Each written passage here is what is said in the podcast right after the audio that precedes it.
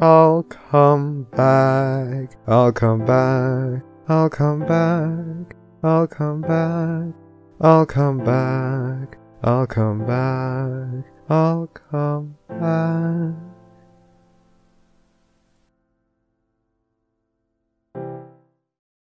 Wars slang for the attractive mom of a Star Wars fanboy. That is amazing. Oh my god. I, lo- I Oh. love how my idiocy sometimes r- causes us to discover gems like this. Hey man, did you go over to Jack's house and see Grand Milf Tarkin? Jesus Christ. Jesus Christ. Okay. There. Here's here's your link for proof. I hate mm-hmm. everything. There's also an Instagram for Grand Milf Tarkin, apparently. Iisaw he was like, what the fuck did I get myself into? No, they renamed themselves out of shame.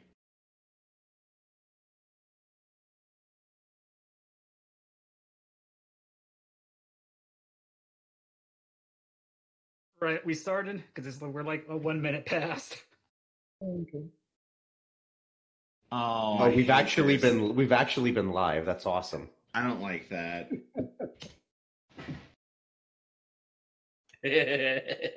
Okay. Gentlemen, gentlemen, would you? Would no, you look at that? No. Okay, let's let's get let's get this show on the road. We've we've Uh, dilly we've see, what- dilly what dallied is? long enough. I, I put Oh, picture. no, I I mean,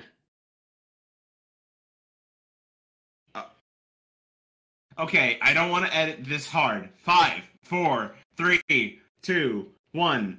Hello and welcome to the Barcast, where the bar gets lower every single week. Your bartenders for this evening are Rav, Oh shit, I'm first. Enigma, I'm gonna get hit by falling space debris. Flam, crunchitize me, Captain. Milk, and I'm Flutter Priest. This week, pencils out for second Fauci ouchie. This week, we have a wonderful member of the pony community, a very recognizable face. No, name. Uh, mostly a name, but also face. We have Iisaw. I don't think if we checked, they're still back. Oh no. Nobody checked. Oh, Raggy. Nope, I'm back. One of you motherfuckers Okay. killed the guy. All right, sorry. Oh, he's here. He's here. All right, then I'm gonna go speed the sound, introduce everyone through. Hello and welcome to the Barcast. The Bar gets lower every single week. For all that, for all tuning in for the very first time, hello and welcome. We are a community-oriented podcast where 100% of our profits and proceeds go to fan-based charities. Uh, if you'd like to catch up on previous episodes, such as interviewing Andrea Lemon, John Delancey, Dusty Cat, and many more, feel free to check us out at thebarcast.net, where you can find links to our YouTube, Spotify, iTunes, Google Play Music, and other places you can digest podcast related material. We're streaming live on Twitch right now, which means that I'm volunteering Flam to watch the chat. Flam, what are Oh. questions we don't ask our guests? Uh, we will not ask questions about politics. We will not ask questions about religion. We will not ask questions about personal identify personally identifiable information, even if other people say it is okay with them. And uh, we will not ask our guests. Uh, I think they covered everything. Yeah, no, I- you covered everything. You nailed it. Um, Mm. and without a doubt, of course, for fun, without with all the rules out of the way, we have a drinking word tonight. The drinking word is just. If you just hear the word just, just take a nice healthy sip. Please drink responsibly. We don't want to send someone to the hospital again. So, without further ado, we've dilly dallied long enough. Iisaw, let's ask you some questions. That's what you're here for. Thank you for taking time to come on. No, you're welcome. Uh, let's start with some very basic introductions for those who may not be aware of who you are and what you do. Uh, let's introduce you. Who are you and what do you do in the fandom? I'm primarily a writer, although I have done um, a bunch of art. Um, so most people would be would know me because of the Celestia Code um, and all the other things. That's about it. All right, fair enough. Uh, next question is How did you get into the Brony fandom? What got you into MLP? I I worked as an animator for years and years, and so every new cartoon that comes along, I give it a look just to see what's what's going on. And Mhm. I somehow missed MLP. You know, it just it was on and wasn't really in my worldview, and I was out on a job and browsing the internet, and I saw the pictures, artwork of the ponies. I said, "Yeah, that's those are really nice designs. What the hell is this?"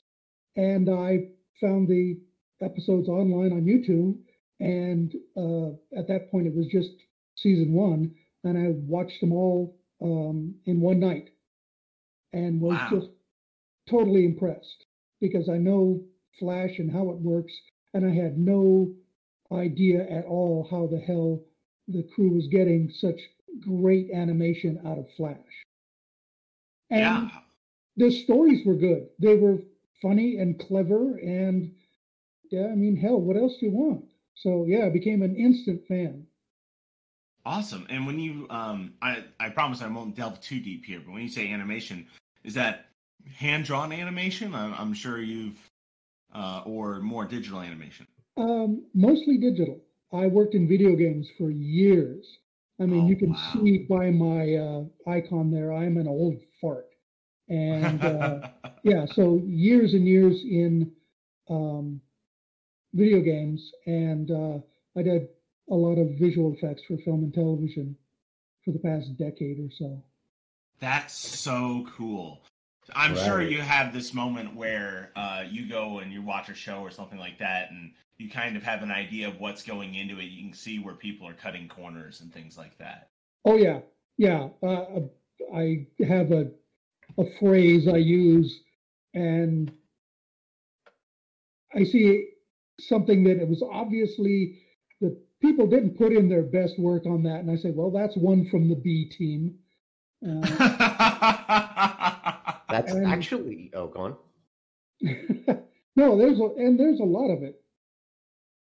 That's really in, that's really interesting. Actually, do you, out of curiosity, do you ever find that when you're checking out a new work, a new cartoon, or or whatnot, or a new game, even, uh, do you feel that your experience in the industry sort of like biases your opinion on it in some respect? Like people say this is awesome, you should check it out, and when you do, you're like, oh my, oh my like hypothetically, oh my god, this uh, they really cut a lot of corners in here, and that just sort of like you know weighs in on your overall opinion on the game or show.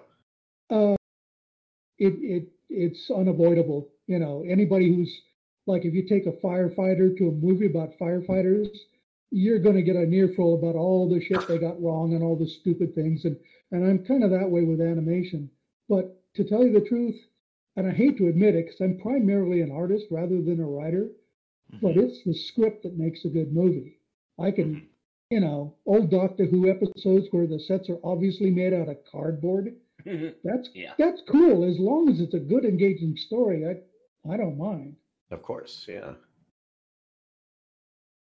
That's so cool. But I am often impressed by really good work, uh, uh, and there's a lot of that out there nowadays too. That actually segues really well into our next question. Um, so, speaking of good works, what would you consider your favorite part of our fandom? Uh, the online community, fan fiction, conventions, music. Long and short, what's keeping you here? It's tough to pick because I, I've been involved in lots of other fandoms, science fiction, fantasy. Uh, I've been in the SCA for years and and that, and the MLP fandom produces more good stuff than than most of all the others put together. I'm just astounded by the the quality of work that comes out of MLP writers and artists. So actually, to narrow it down, it's it's the writing, it's the fanfic first, and then the artwork, uh, both of which are superb. I mean, okay, ninety percent of it is utter crap. Sturgeon was right about that. But the the ten percent, the ten percent that's good is really damn good. yeah, that twenty percent, it's or that ten percent, it's it's really good. I'll admit, yeah, there's definitely some stuff that's free here that is so much better than actual published works you need to pay for. It's actually when I first got into it, it's kind of mind blowing. abs. Absolutely. Yeah. You, Absolutely. you you all praise the art while I'm still surfing Derpibooru at the moment. Remember that 90% rule. Yeah. the uh, next question that we got is this is probably well that said I you're fairly connected in, in the fandom. If people wanted to find you they could. But some people maybe just be hearing you for the first time. Uh, if there's one thing you could say to your followers or fans that have stuck around this long what would it be? Thank you for for reading my stuff, for commenting on it, for upvoting it, you know, just for interacting uh, in a, a cool manner. Um, I've that's another thing about this fandom is I have met more generous people in this fandom than any other, and um, among the people that I that volunteered to edit my my uh, stories the, these are professional level editors. I mean, some of them, some are are just very helpful because I'm the world's worst typist and I can't spell for shit. But but I really had a couple of people who were just perceptive and clever editors and and made my work a lot better than it would have been otherwise. i know the feeling sometimes without my editors i i i would never get out the door So to.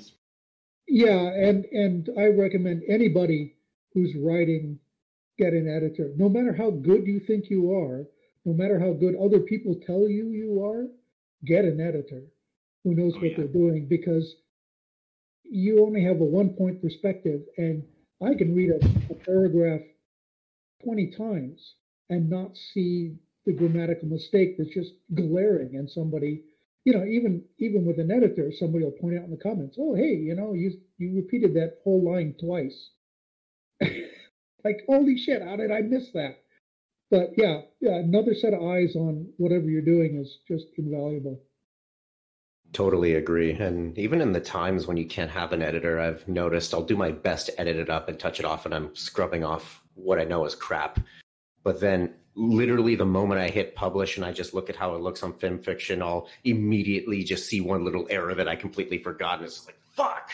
Like, Oh yeah, every time, every time, no, no question at all. So I totally agree with what you say. and no matter how many times I go over something, once I publish it on film fiction, then I reread the chapter myself because I don't know what it is, but you're right. You know, you will spot stuff then that you didn't the first twenty times. Post not clarity for writers once it's published. It yeah. just it, it just all the weight the weight is off your shoulders, and now that you don't have that weight on your mind anymore, you look at it with pseudo fresh eyes, and you're like, ah, shit, I shouldn't have written that. Ah, shit, that's oh bad word placement. Like, You're Yeah. describing you're describing a literacy version of Winker's remorse. Well, fortunately, with sites like FimFic, you can go back and fix that stuff. Hmm, yeah def- no, definitely for that, but uh, still makes for interesting times. Oh yeah, oh yeah yeah. Well, up next we've got um, we're, we're our lightning in a bottle of Generation Four is over for ML, which kind of puts us as a fandom in a strange spot. Like Generation Five is going to come out, but it'd be hubris to think that it's going to have the same sort of lightning in a bottle effect that Generation Four had. Um, what do we do as a fandom to stay together, whole, and relevant going forward? Oh, I I think that we can be united in our in our hate of Generation Five. yeah. This is a hot. This is a fantastically hot take. Please continue. Uh, well, I'm I'm kidding, of course. I mean, I'm actually optimally, uh, I'm I'm cautiously pessimistic about Generation Five. Uh, it's it's looking like a whole different animal, and it may be good. the The odds are against it because the reason Lauren Faust created such a fantastic property is the suits handed down to and says, Here, we want a half hour commercial for the plastic toys. Get on with it. And then they left her alone. And she was able to, to really drive the creation of a property that she actually loved. And that's that's always magic. Of course, now that My Little Pony is such a hot deal, all the suits upstairs are now getting involved. And they're bringing in ideas that uh, their drunken girlfriend had them scrawl on a bar napkin last night. And here, you should put this in. Um, yeah, no. In case you're wondering, that that actually happened to me in the video game biz, and Oh my uh, God. no, No. I am I am not bitter at all. Uh, I I worked on a AAA game that um, sold incredibly. Just it put our studio on the map. Uh, it was uh, just fantastic, a, a huge success. And the second one, in fact, they used the character as sort of the icon of the company because it was so successful. Hmm. And the sequel game was completely and utterly ruined. I think maybe 12 people bought it and they returned it um, because no. the, the, the clueless marketing guys got involved. Oh, you got to do this, you got to do that, you got to, you know, they they took over. And of course, these are people that they don't play video games, they don't watch cartoons, they they look down on it all, but they feel qualified to tell us how it's supposed to go. So then they get their names in the credits of a hit game. Except they didn't. They got their names on a piece of crap. So Ooh. ha ha ha. I, I, just imagine the scenario where you're crafting this game and then uh, a voice from higher up says "Stati- statistics say that children love Joe characters, so include our own version of Jar Jar Binks in this game. Oh? God. Oh yeah. yeah. No, I mean literally, that stuff happens. It's almost too bad to satirize because that's that stuff happens every day, and and I just you want to hear me go up a wall, just say marketing to me, and yeah, that'll do it. Um, I've watched more good things destroyed by clueless suits in marketing than than I can remember. Hmm. Sheesh. It's just the it's the big sadness of corporatized art. Yeah. Okay, here's I'm going to tie this in back to MLP. Oh, Here's yeah. why fanfic is so good because it's individuals writing what they're passionate about, Yeah, and they right? they Like get Lauren Faust, and nobody's telling them. And moreover, they get to publish it when they want to. They don't have to write things that their agent is going to think is appropriate and will sell well, and also the publisher is going to sell well. You you look at mainstream genre fiction nowadays, and it's getting more and more similar. You read Mhm. one book in a particular genre, you read another one in the same genre, subgenre, they're darn near identical. And that's because there are these gatekeepers all along the way that think they know what's what a good book is. And so only these things, these particular things get published. And, you know, on FimFic, I open a, uh, the, the page and, and look for new stuff, and I have no fucking idea what I'm going to find. It could be glorious. I mean, odds are not, because you know that 90% rule again. But like I said, the 10% is something that's new and different and amazing. Um, I guess uh, friendship is optimal is a good example of that. Who the hell would have published something like that in the real world? Oh yeah. Oh yeah. but it's a brilliant it's a brilliant piece of writing and spawned a whole raft of of, of sequels and side stories and and imitators and all that stuff because it it really hit home. That was before the contest, you know? yeah. Everyone oh yeah. where that was a whole idea. yeah actually i just wrote a short for the friendship is optimal contest which is why my mind uh, went there i suppose. But no it it i I bore really easily. So when something new comes along, I'm looking for something new and different. And, you know, it, I go to a restaurant and I see something on a menu, you know, okay, we're in the Ethiopian restaurant. And I say, Mula Gamesh. And I go, I have no idea what the hell that is. That's what I order because it could be wonderful. Now, again, 90%, you know, I've regretted that choice many, many times. But many times I've really found something really good and new and interesting. So, but when when you refuse to eat anything but boiled chicken and white bread, you're never going to find anything spectacular. Yeah. Yeah, no, that's totally that's totally fair. That What what what if I just wrap the white bread around the boiled chicken? It's something new. that we're not talking true. about your e- we're not talking about your eating habits today, Enigma. Like we we know you can't afford to eat, but all right. We're the next question is who is best pony? Twilight Sparkle. Yes. That Wow, was, that, that's- that, it's- that, Nah, I didn't, you didn't have to think about that. that Well, was quick. I'll accept it. I'm a fairly bright guy. I'm an introvert. I'm, you know, a, bookish nerd, among other things. Mm-hmm. And all of those types in cartoons, especially, but most of uh, of of uh, media, they're the funny sidekick. They're the doofus that doesn't know how to get along in real life, but they're really smart. And MLP, the bookish nerd, the introvert, is the main frickin' character, and she's not an idiot. I mean, she does make mistakes because otherwise it would be a very interesting story. But I, well, that's another reason I fell in love with MLP instantly. Is the main character was me? Uh, you know, it's like holy shit. When does that ever happen? So Yeah. Okay. Okay, let me let me make the question a bit more complicated for you. Which version Okay. of her, which version of her is your favorite? Regular, alicorn, or princess? Or actual, or full princess. That's yeah, that's what I meant. Yeah. She's tall.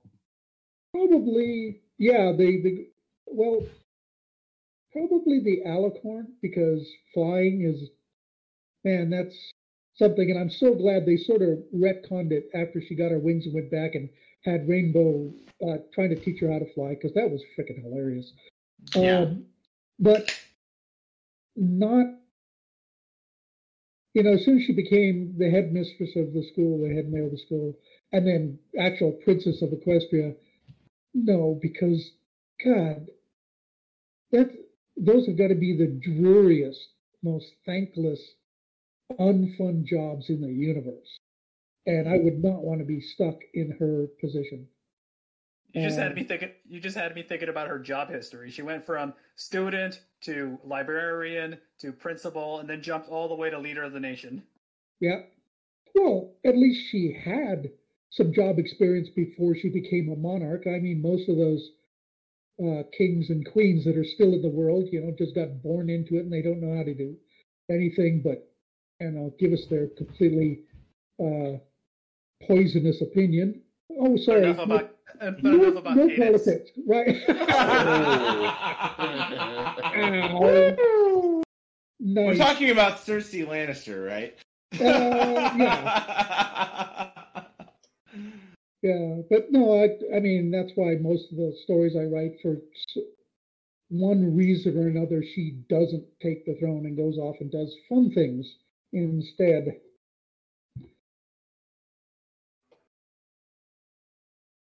But I All was, right. uh, no, Go ahead. go ahead.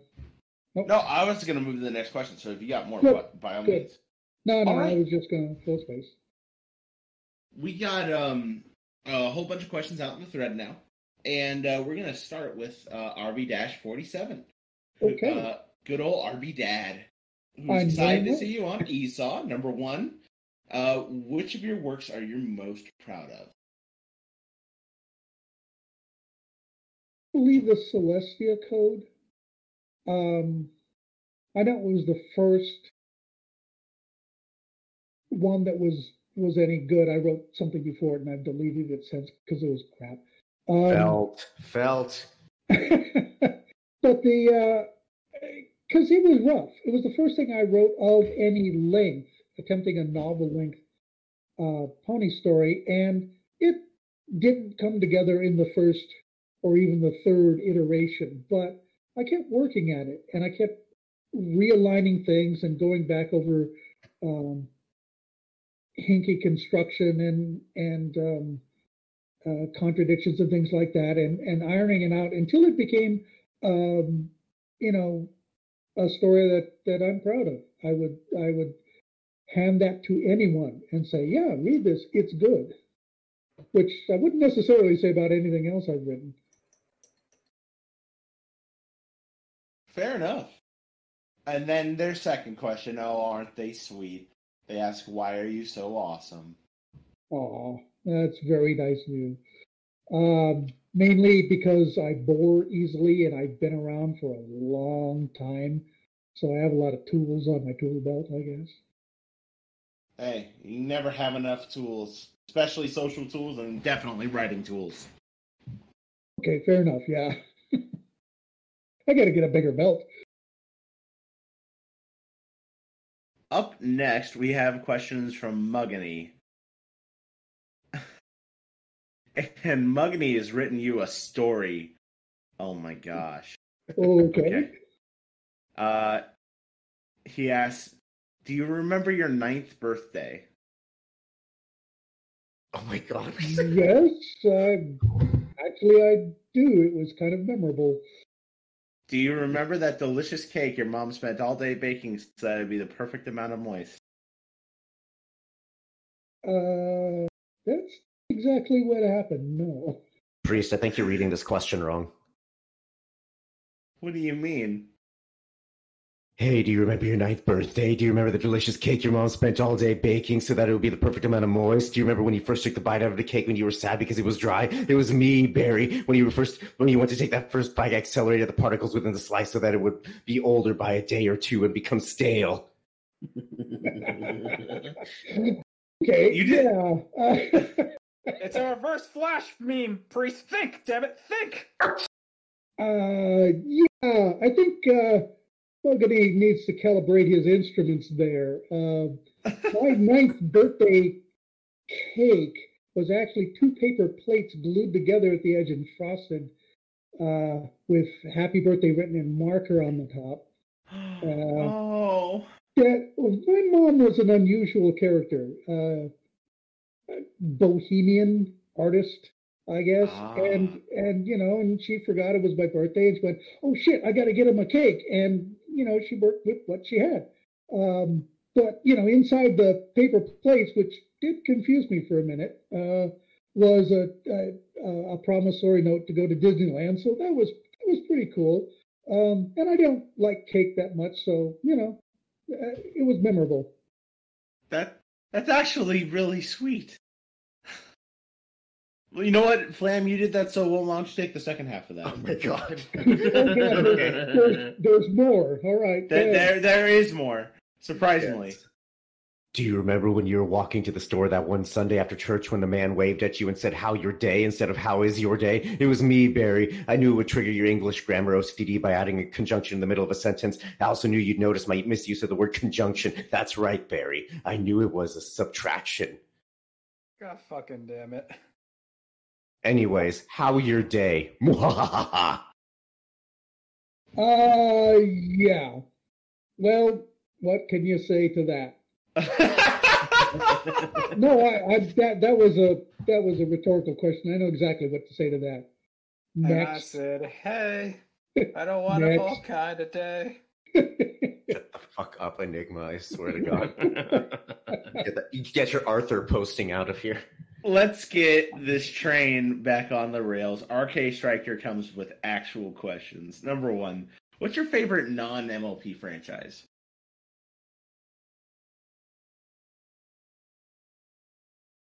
if uh, as far as cartoons go, probably Yeah.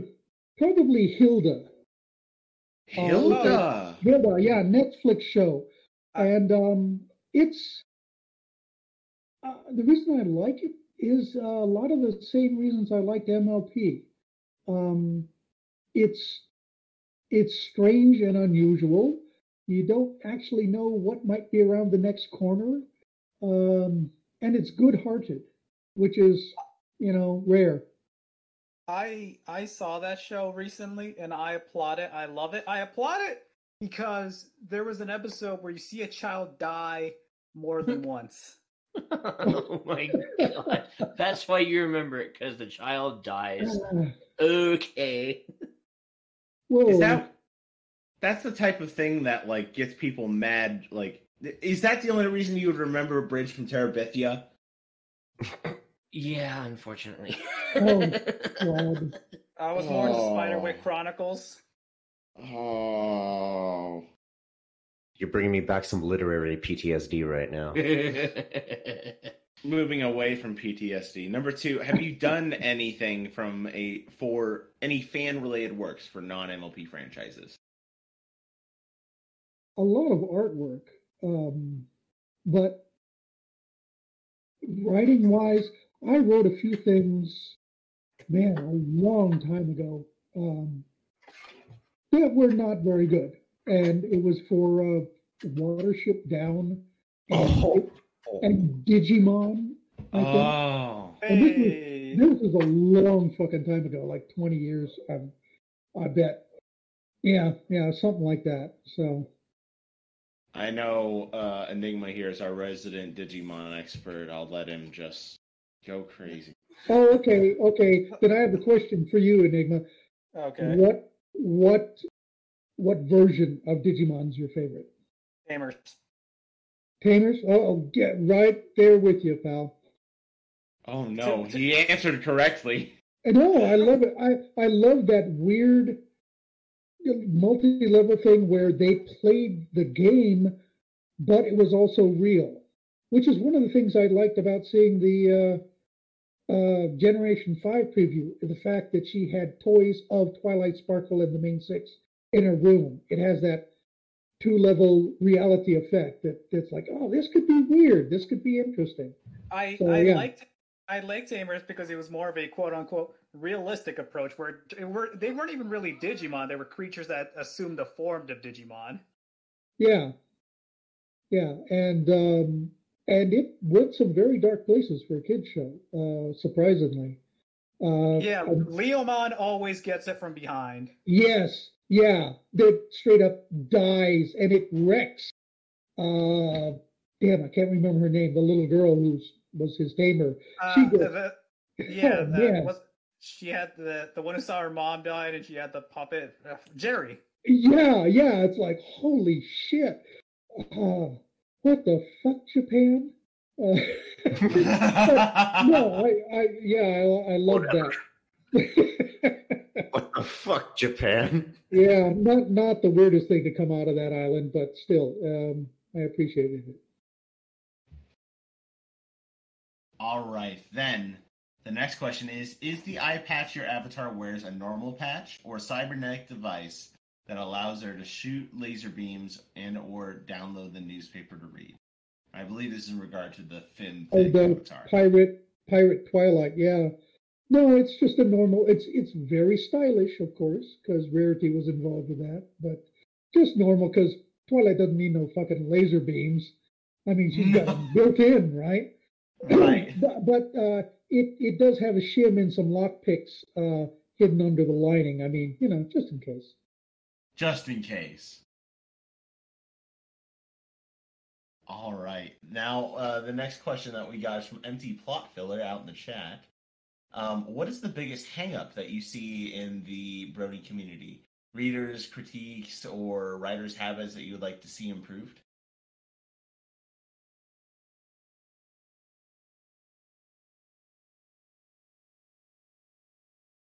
Oh, that's interesting. Um, I don't have. I mean, all right, we we we can't talk politics, so Right. There, there That- are clearly that- some problems. That pretty much removes all of my problems with the fandom. Uh, uh, the, the, there's a lot of the fandom, and I mean every freaking cartoon fandom or any fandom of any sort, is heavily into the sexy time stuff, right? Right. And that's just the way it is.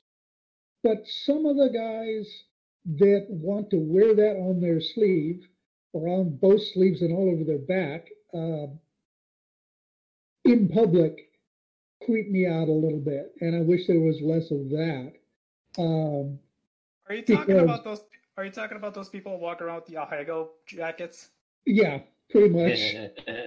or, or walk from a convention to a restaurant holding up a, a one of the pillows. Dakimakura. Yeah, And- and- one of the more egregious pillows. You know, it's like Yeah, an inappropriate pillow. yeah, it's like uh, yeah, especially uh, the cons where there are kids there because it's a kids show, and you know, um, I I'm not going to tell anybody not to be into that kind of stuff because, well, first of all, it'd be useless to try, but you know, just just be cool about it. Is Yeah. and, and you know, I'm my definition of cool is pretty a low bar. So uh, anyway, Yeah, no, I think it's uh I think you said it very well. Like there's a certain degree where I like the BabsCon comes to mind, where they have like designated child friendly areas where I mean you need to be child friendly. You need to be aware that this is this is you know, the convention's just as much about for them as it is for us. And being Oh. aware of that and and considerate of that is so important. Yeah, I think that's that's great. And people who complain about there being a place where they can't display their um, interest, so to speak, it's like, come on, guys. Most of the fandom is a place where you can be honest about what you're interested in. You don't have to take it everywhere, Mhm. uh, especially where it's inappropriate. Right. On the And- on, on on the opposite spectrum, though, there are those people who go out of their way to make sure that the kids have a great time. Like uh, when they dress up like uh, in a, a fursuit of uh, one of the main characters, and the kids run up and they want a picture with them. Oh yeah, I mean, I- I, I've seen examples of that over and over again. People really make a kid's day, uh, and that's that's wonderful. I, I think it's wonderful too. And, like you, you, there's some degree where you kind of have to know if you dress up like that well enough, people are gonna think. The young kids are gonna think like, oh, that's the real thing. Well, they're not gonna think it's the real thing, but like it's that Disneyland mascot effect, and it's really cool. And Exactly. It's really cool. And and quite a lot of the costumers make uh, costumes that are way better than the official stuff. I mean, Oh, there's yeah. a little live stage show they take around, and those costumes are freaking nightmare fuel. I don't know, how, you know, yeah, they don't just make the kids cry, but some of the fan costumes are, are wonderful stuff. One hundred percent. I uh, I agree with all of that assessment, but uh, even if, again, to quite a bit of, to some extent, I do dis I do disagree with uh, you know wearing everything on your sleeve. I I one hundred percent agree with you on that. I, however, I do love being a spectator to that stuff, as Oh. it uh, leads to some of the greatest moments I've ever seen. I think Oh, my favorite things that I've seen is BronyCon specifically because you actually have to walk to the convention area and seeing people dressed completely with their interests all on their sleeve walking past a bunch of normies and just seeing the looks on all their faces is probably some of the greatest most the greatest vicariousness I've ever experienced. the experienced. absolute horror on their face. Yeah. The And- book- and- and- and and, there's- horror. Everyone their- has their. Go ahead. their their their expression of revulsion doubles when they see the Ferrari dressed up with uh, MLP decals. Everyone Oh, certainly God. has their own sense of humor, but definitely that sort of cringe, make other people uncomfortable sen- type of humor definitely isn't that. It definitely isn't for everyone. Oh no, absolutely. Uh, I I don't like being a part of cringe. I like watching Mm. cringe. There's there's Yeah, a yeah. distinctness about it. Uh, the best type of cringe is if you can cause it and not be directly a part of it. Oh. hot, when you hot potatoing your cringe. Oh yes.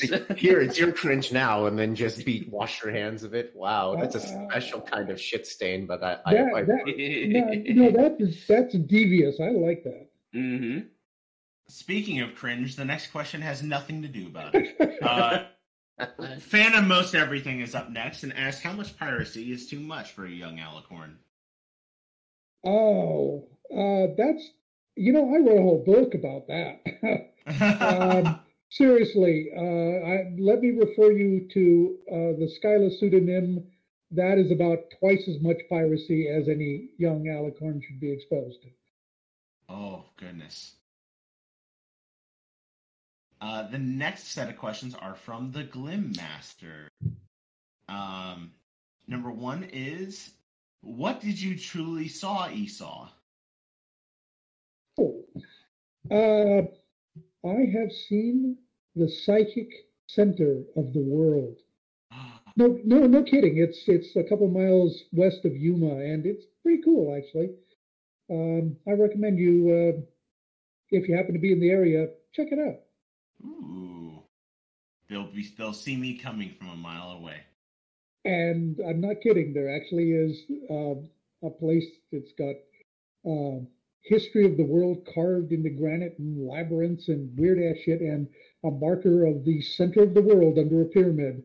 Um, Ooh, and it only costs ten bucks to get in, so it, it's a deal. That sounds- someplace we should go. it sounds just tourist trappy enough to to pull me in. It's a hoot. It really is. It's actually pretty damn classy for a tourist trap. Ooh. The next question. The next question is, how do you make worst pony become the best? Ah. Well, um, I didn't intend to talk about Trixie, but uh, let's.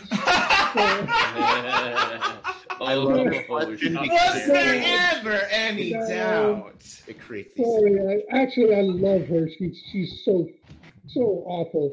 Oh my god. Um, but no, I, I take that seriously. If if you have a pony you hate, um, or you think most people hate, write a novel-length story from their point of view. And if that doesn't do it, nothing will. Yeah, I, I think Uh, that's well said. But I don't Another- like yeah. spoiled rich. God. Oh, yeah, okay, there may be a flaw in my plan. Um, I don't know. I've seen some really convincing uh, story prompts for. uh, you know, I, I would not bet against it because I'll bet there was somebody out there that could make me just fall in love with her. It, anything is possible. Just write a story called "Spoiled Rich Asked for the Manager." That that sounds like something I would write. I'd read it. I, I certainly would. Uh, just the title is very promising. Uh, it says uh, underneath uh, in uh, in the uh, synapses it says POV. You are the manager. Oh no! Oh no! Oh my I god! I would I would write a second person story. I know everyone's not into second person, but that would be a story and a half to write where you are the manager. and have to deal with spoiled rich. That's actually, you know, that's a fascinating thing to think about. You would appeal to probably a fair amount of people in that position. Uh, you know, I bet you would. If any of you write it, you better credit me. All right, hold on. I'm gonna write this down. oh my god! Here we, oh boy, here we go. I'll do it again. Say that again with your echoey flam. Say, Yuck, I'll do it again. Jesus Christ. I hate you. Yeah. All right, we're moving on. back back on track. Back on Wake track. me up. The next question uh is is just us singing the "You Are Pirate" video at you. Okay. Oh, are we doing a at me, unison? no, we're not gonna sing this song. Yo ho, tibbly dee, being a pirate is all right to be. So I, I guess that kind of ties in. Like, obviously, you you've written more than your fair share of piracy. What led you Yeah. to introduce, pi- well, I guess piracy into the ponyverse? Like, is from did you just have this moment? You're like, I got to make these ponies into pirates, or like, what what inspired that? Well, combination of things, but uh, I wanted because Equestria seems like a tiny little place in a very large world, and the ponies don't seem to know anything about anything beyond their borders. And I wanted to explore the world. And in the sort of medieval-ish, uh, steampunkish setting they have, there's going to be pirates. So, oh yeah, uh, and pirates are fun. And I'm a total Age of Sail geek.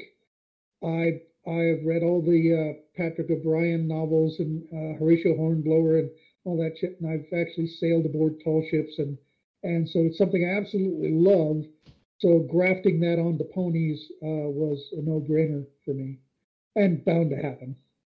Uh, That's so aren't cool. there aren't there already pirates in the movie and in the comics? Yeah, uh, but I I started them off on the pirates before that happened.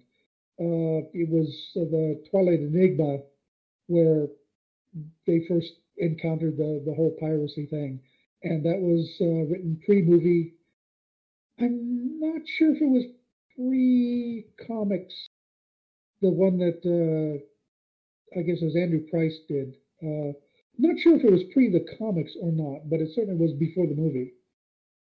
So, from from the standpoint where it, we're kind of in the spot where you began writing them arguably before the main show took it on, how did you feel when all of a sudden they brought this into the fold of this is something that we want in the series? I loved it. I mean, first of all, justified my choice to do it. Uh, but yeah, airships and pirates, dude, sign me up for that stuff. Do you feel like in any ways they've included any clever nods towards the things that you've already created? Well, there are a couple of things that I uh, I wouldn't say predicted, but pre-shadowed uh, the whole thing in the Celestia Code, where the changelings actually change when they share love. Um, oh in- In my case, it's back to normal ponies, where you know they came from in my universe uh, originally. But when that happened with Thorax and, and all them, I went, "Oh, holy shit!" Uh, yeah, I mean, because that's what's the cure for somebody who is a narcissist who just wants to take and take and take love. It's get them to learn to share it, and it's better for everybody. So I guess it was sort of an, an obvious thing to come uh, um, to come up eventually. But uh, yeah, it was it was really fun to have, have done that first. Right. It was way. probably in the show Bible somewhere, but you beat them to it. Somebody wrote down in the show Bible they turn into Skittles. I think you mean Gay Moose. The uh, the skittle bugs. Um, oh man. but you know, it's a it's it's primarily a visual medium, the cartoon, so they had to they had to do something that would be very visually striking. So you know, I don't begrudge them that. And sell toys. That too. Oh yeah, that was, that's toys. also part of it. Everyone, wa- you know, you got to have your green one and the purple one, and someone likes blue, so I have the blue one. Yeah, because before that, if you bought a changeling toy, if there were any, you know, you bought one, you got them all. Yeah, yeah, yeah. Well, that's why you just go Warhammer 40k and Tyranid them bitches. Number four. Uh, what superpower would you like to have? Oh, uh, speaking of changelings, the changeling's shape changing power. Um, that's actually that's the thing that proves to me that changelings are dumb as rocks, because they can change into you know when when Chrysalis first showed up, the small changeling changed into the small ponies, and she was a larger changing the size of Cadance. She changed into Cadance. There was a, a feeling that uh, conservation of mass was at play there, you know, and they had limits. But then, you it's know, the Mass we- Effect. yeah, thank you. Uh, yeah, but it, but they can become inanimate objects and still perceive the world around them without eyes or ears. They can become enormous creatures like a bugbear or something like that. So it's really a powerful magic power uh, under those conditions. Yeah, that the the shapeshifting is uh, just would be astounding. I'd I'd shapeshift into a much handsomer guy. you and me both, buddy. yeah, about twenty years younger too. All right, next question. Did yeah. you, during your life, sit down on your chair? The the grammar that Glim has here, I just, uh, and and said to yourself, "Why do I like this colorful equine?" Ah, um, yeah, you know, I think I covered that already. I yeah, I never asked myself why I liked them because I knew it was it was new, it was different, it was well written, it was well animated. The main character was someone I immediately identified with. Uh, so yeah, no questions. Fair enough. Then this last one, Glenn loves to come up with very enigmatic questions that he asks people on the cast until some guest gets it right, and then we all get like confused and like we have this moment like how did we not get the reference? And it looks like he has a new one this week, and I'm stumped. He asks, okay. A very eccentric man is sitting in a couch. His face is covered with the most refined, say, roc- reconcilier. I, I don't know. It's French. Yeah. Uh, and the man has a big smile on his face. A person sitting on the left side of the happy man asked him a question that made the man's smile fade away. However, despite not having a smile anymore, he asked the question furiously. What answer do you think he said? Okay. You know, I'm going to go with my standard answer in cases like this. Laughing fish are eating my furniture. What? Is that a reference to something? Uh, yeah, actually. It sounds uh, like something Terry Pratchett would write. Uh, the no, it was it was a bumper sticker I saw 30 years ago some car in Silicon Valley had a bumper sticker, and that was what was on it. And I never forgotten the innate wisdom of that statement ever since. Mm, yes, some things are truly beyond words. I don't know. Not... Well, no, no, go ahead. I think that's that's all the time we have for that question. Yes. Up next, we have someone we haven't seen on the cast in a long time. We have Anonymous Potato, uh, number one, uh, what are the best books you've read, both in the MLP fandom and in general? Oh wow. Um, well, the ones I remember, the ones I like. I don't know if I would say they're the best books, but um, outside of the fandom, I I'm really a fan of old classic science fiction from you know the 80s and 90s. Um, mm. I Tolkien, Watership Down. I know I mentioned that a couple of times mm-hmm. about uh, things. Love that book.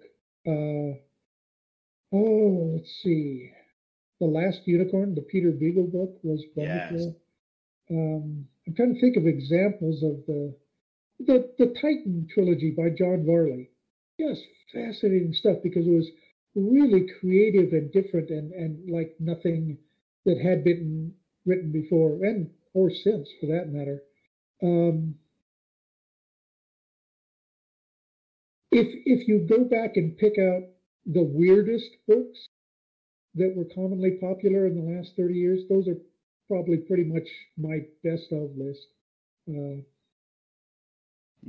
probably more experimental fiction rather than necessarily like straightforward stories or really in, in in structure not necessarily but uh, concept and plot and things like that when a book is truly different than others um, around it. I I'm a real xenophile. I like the strange and unusual. So, uh, which is not always a good thing. Like I said, you know, Sturgeon's right, law. Of course.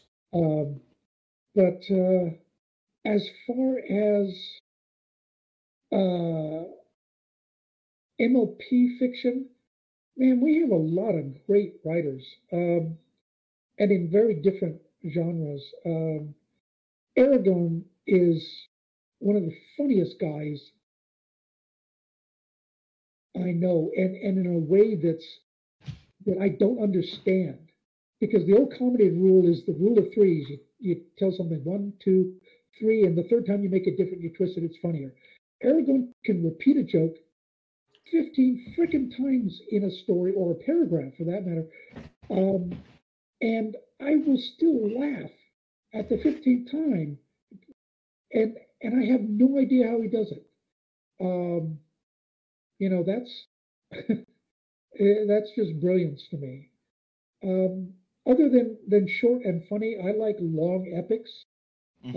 Um, there's a, a a friend of mine, Daedalus Egel.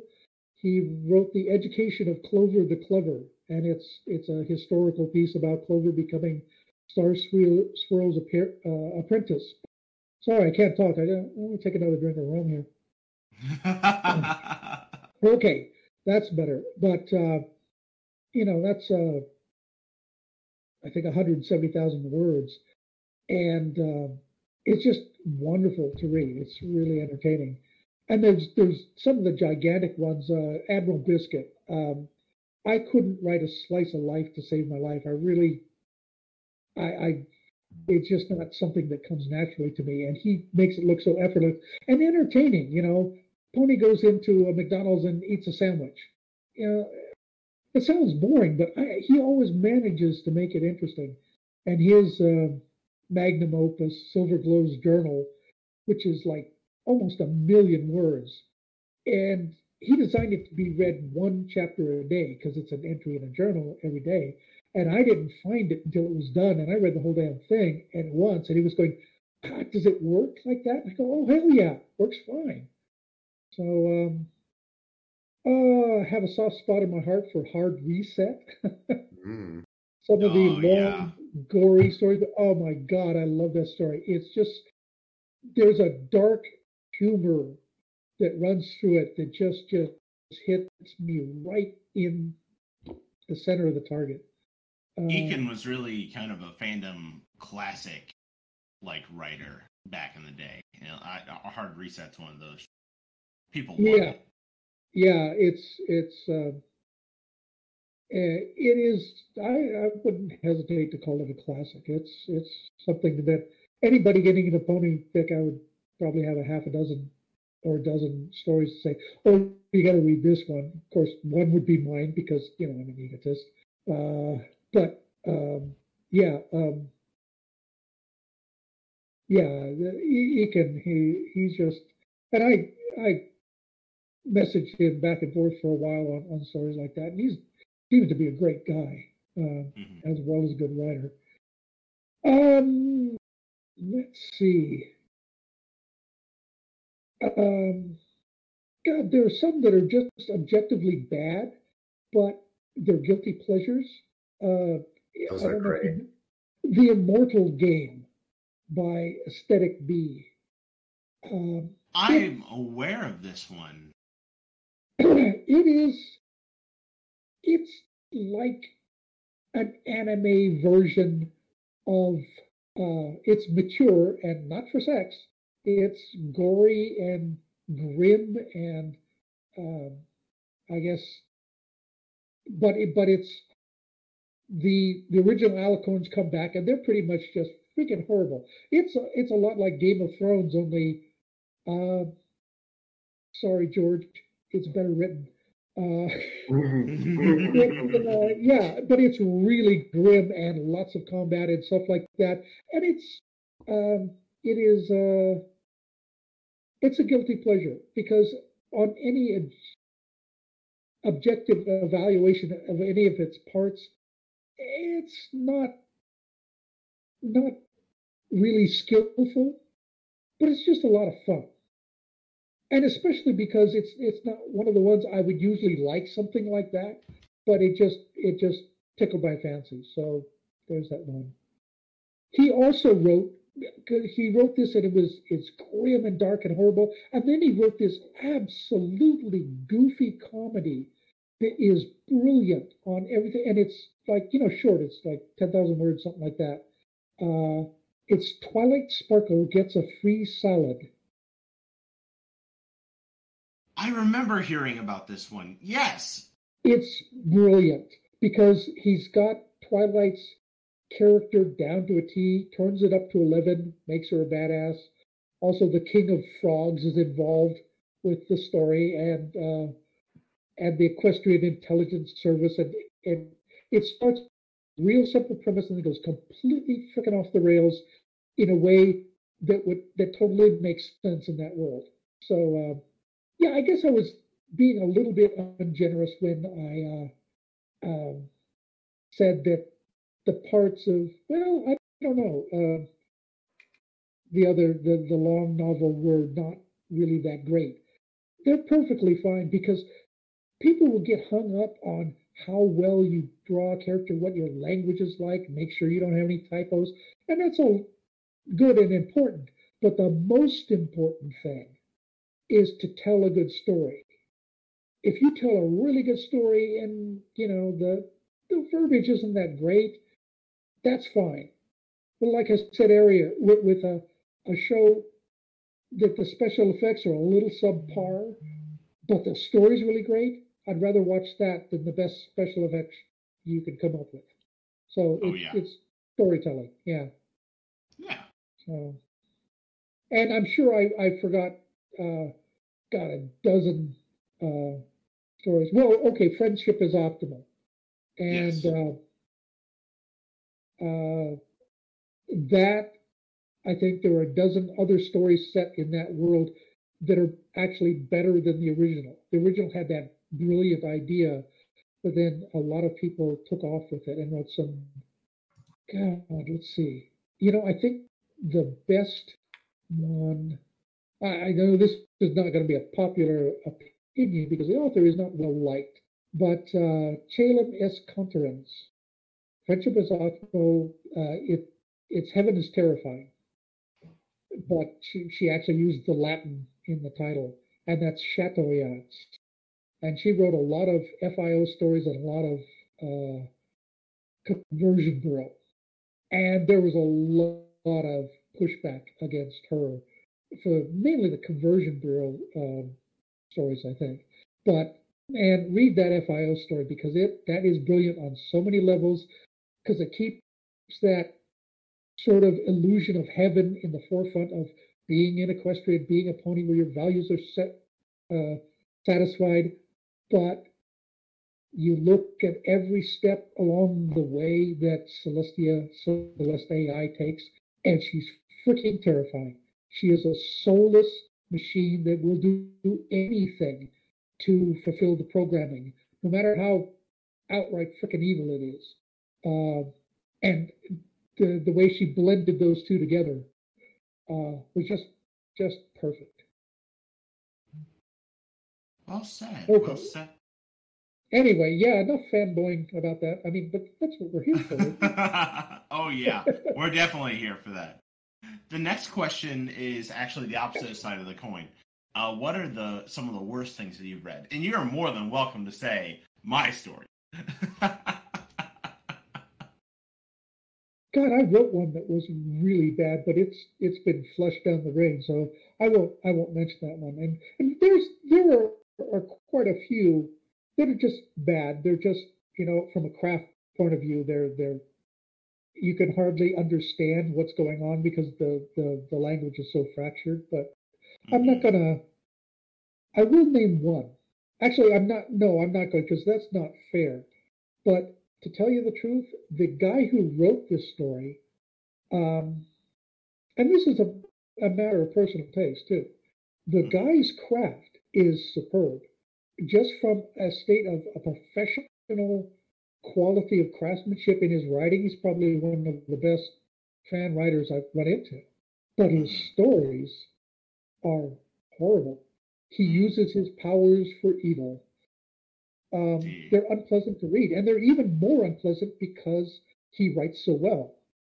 Um, Mm.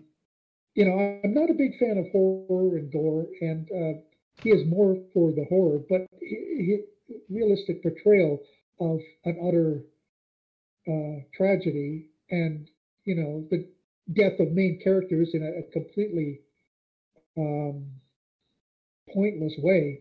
Uh, yeah, that's that is not for me. So That's- he's written a lot of stuff, but I read two two by him and then just said nope, not gonna even look at any of the rest of his stuff. Um, in the real world, um, the the biggest hate I have on for a book is probably Corrections by Jonathan Franzen. I can't say I've heard of this. Oh my God.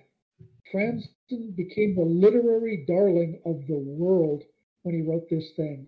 Uh, it's uh, he he before this he'd never written a novel. He wrote uh, I mean short stories for the New Yorker, I think, and everything. And I happen to know his gal pal, uh, and uh, anyway, it is very well written, and it is a a, a garbage stew of neurotic assholes being vile to each other. And- just sounds like us. Yeah, there you go. Uh, but less enjoyable. Uh, no, it's and and the thing is, when it was published, uh, everybody praised it up and down. You know, the New York Times said, "Oh my God, the most wonderful author of our age," and you know, just hyperbole like that.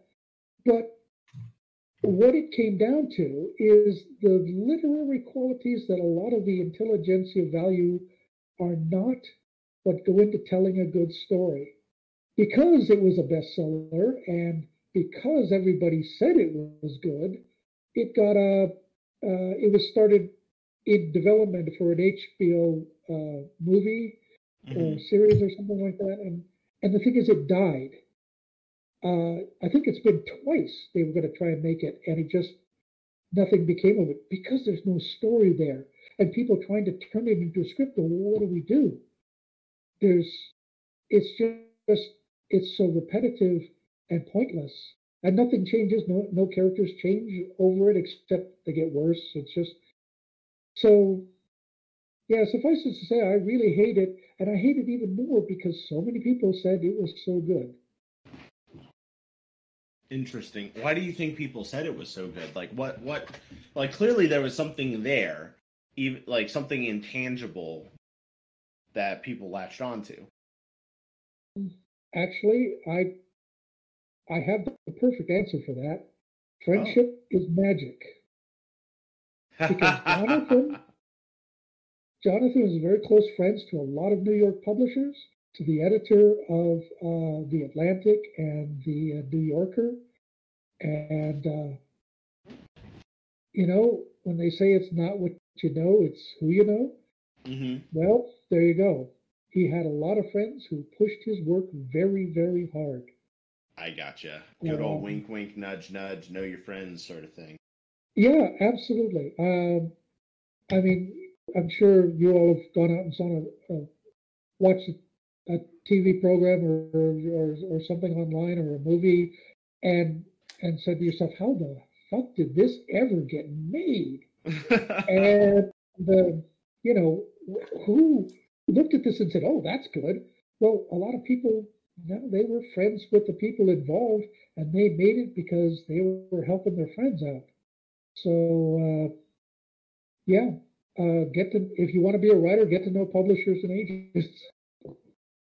Oh yeah, without a doubt. Now the last question from Anonymous Potato before yes. we do our quick ad read is which MLP character would you most want to be and why? For example, you got dropped in Equestria and took over their body. Who would you want? to Oh, yeah. Well, I'd have to say Twilight. I mean, I would feel very guilty dispossessing her, but uh, yeah, pre pre royalty, probably pre School of Friendship Twilight, because then I would I'd cash in whatever uh, whatever wealth I had and build an airship and tell Celestia to prunk off and go adventuring. It's time to become a pirate. No, ho, Ghibli. Being a pirate is all right. I mean, Well, uh, you know, there's a lot more money to be made in, in clever trade, but you know, I wouldn't be a uh, above um, sinking somebody that badly needed it.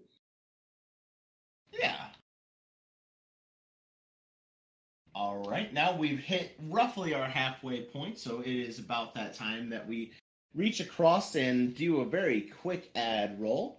Um, hello for everyone who's welcome or joining for the first time or, or reached this far. Um, we have a Barcast Patreon. What do we do with this money, you might ask? Well, turns out that 100% of our profits, proceeds, bits you donate on Twitch, as well as ad revenue that we receive on YouTube, goes to Horse Rescue Charity. Specifically, Red Wings Horse Sanctuary out in mid California, where we sponsor a horse you guys voted on. Uh, his name is Little Bit. And with your guys' help, we're able to pay for services such as getting his hoofsies trimmed and his teethers cleaned and getting him fed. You know, nice bales of hay that he can eat. And he gets to play with all the other horses, and it's a grand old time. If with your guys' help, over the last few years, we've been able to raise hundreds of dollars for them for our terrible money losing scheme that makes us look legitimate and be able to go to cons and interview even bigger names like John de Lancie and Andrea Libman, like we have in the past. If you would like to support our endeavors and make us, I don't know, legitimate, ugh, the word tastes dirty on my mouth. Um, please consider donating some bits. You can do that by using the diamond in the bottom right of Twitch right now, uh, disabling your ad blocker when watching Barcast videos, or donate to the Patreon where we have sweet, sweet incentives like being able to join us on game nights, seeing behind the counter, and also getting some in, some additional insight into what guests are coming week over week. Uh, it's a lot of fun. We hope that we can see you guys there, and thank you everyone for your support for such a long time. Alex, post the links. Oh, you're already doing it. You're the best. Thank you. See, I'm You know- I am I'm nice to the intern. I'm nice when I do the ad roll. Pencils me. You know, the way you describe where Little Bit is, you make it sound like he's in heaven. Like, oh, he's in a place, he's in a farm somewhere. We play with all the other horses. Yeah, He's in mid California. He hasn't gone upstate. Oh, Is I do going make it sound that way. Yeah, is going upstate a euphemism for being dead? oh no, Pencil heard what I said. Uh, uh, uh, back to questions. um, now then, uh, Pillbug is up next and asks their very first question: How does that make you feel? Um, did I black out for a second there? I think I missed something. Nope, that's their question. Their question is, without any context, how does that make you feel? Uh, it fills me with inertia. Inertia. Good to hear. Now the next set of questions are from Alex underscore, but my voice is feeling a little sore. Flam, would you like to take these? Yeah, sure. Let's let's go for it. It's all So- you. Oh. Moving on to Alex underscore. Uh, first, starting off. Uh, oh God, we're doing another one of these. Number one. How dark? Okay, well, that's a fair question. Um, the uh, the answer is uh, it depends on how you do it. If it's done well and appropriately, very dark is okay with me. I don't tend to. Well, no, I have written some very dark things, but um, yeah, it depends on how you do it. Uh, if you just had to have a general answer, I'd say not very. Seems reasonable to me. And uh, building off of that, second question asks, "What did you see?" gee, I've already talked about the the center of the world out in Yuma. Actually, if you want to take a road trip out um, um, Highway 8 there from San Diego out towards Yuma, there's the Desert Tower and uh, Coyote's Junkyard and a bunch of other really funky classic road trip sort of uh, attractions to see along the way. And I've seen them all. Sounds like a fun place to drive through, that's for sure. So then moving away from that with number three, what's a good idea for a hit song? Oh, I think Spoiled Rich Demands to See the Manager would be a good song. Oh my gosh. So not only is it going to be a story, it's going to be a hit song. Yeah, I think so. You know, we may have a whole new, you know, um, alternate world starting all sorts of spin-offs with this. God, I, I, I hope want not. I, Uh, I, I want this song to end with "Why I Never" and remix that. Oh no. that'd be great. Uh, No, the song has to end with "I am the manager" when she has to speak to the manager, or I don't know. Number four. Ah, this is actually uh, this is actually an oddly deep question, even though it's meant for shit shit posting purposes. okay. How should I prepare for disappointment? Asking for a friend. practice. Be disappointed a lot. Mm. It's a good thing about being an optimist. The good thing about being a pessimist is you're pleasantly surprised a lot. So be disappointed a lot. So basically, role play as my parents. Yes. oh, That sounds about right. so you're saying just go out and seek disappointment. Um,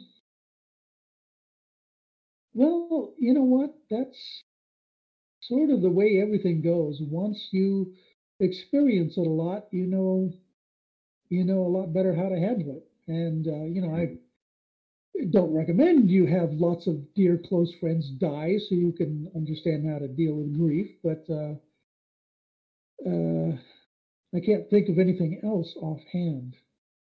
No, I totally get it. I was only trying to be a dick with that, but 100%. I, I, I, I, totally agree. After a while, it is practice and becoming numb to it, and it's just a another emotion, uh, for better or for worse. So, uh, Um, well, really, more realistic expectations probably would help as well. oh, absolutely. Hmm? Nope, that's all. I took that far too seriously, I suppose. Oh, No, no worries. Uh, number five. Is it all even or is it all odd?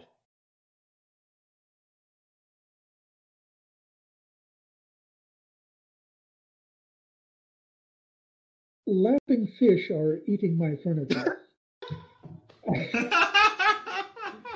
Yes. I, I should have made that the drinking phrase because I have a feeling I'm going to be using that one a lot. oh my Um, goodness. Perfect. So- oh, okay. More normal, vague question. Have you ever been south of the equator? Yeah, yeah, I have. Um, I was in the Merch Marine uh, right out of high school, and uh, and have done that, and have since been to Australia. Sweet. Alrighty then. Ah, another uh, deep and shit posty question. What does it mean to be human, and what does it mean to be the little horse?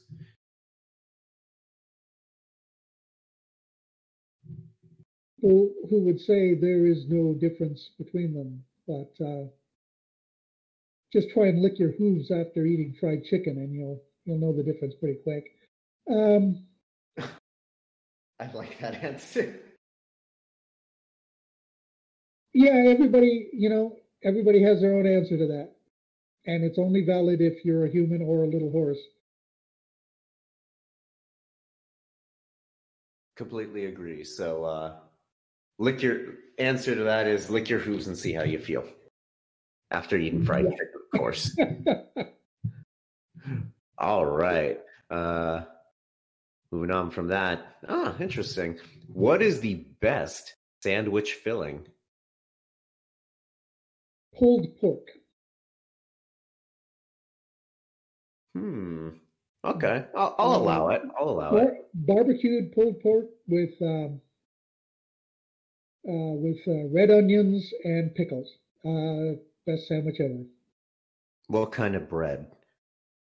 Uh, Dutch crunch. Ooh. This- I, I see you are a man of insight. Very nice. All right. God, that's making me hungry. I have All strong convictions on things that matter not at all. That matters to me. A good sandwich, a good Yeah. sandwich is amazing, and uh, defeating a sandwich only makes it tastier. Okay, you're right. You're right. That is an important part of life. Absolutely. Uh, all right, going a little bit more vague. What sound does it make, and can you replicate it?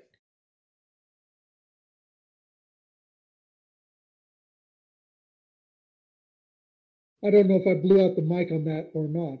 But We didn't hear. We didn't hear Oh, anything. we I didn't. We didn't hear anything. Oh, it probably was. I can do a very good imitation of a raven, and there's one sitting outside my window right now, pecking on it. Probably because he wants to come me to come out and feed him. Pecking on your chamber door? Yeah, And Only- it's- he, he doesn't say anything. He just stands there and glares at me until I give him some suet. and then it and then it said nevermore.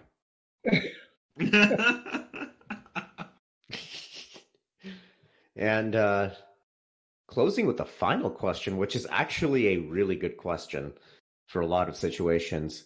For real, what would you like to be asked?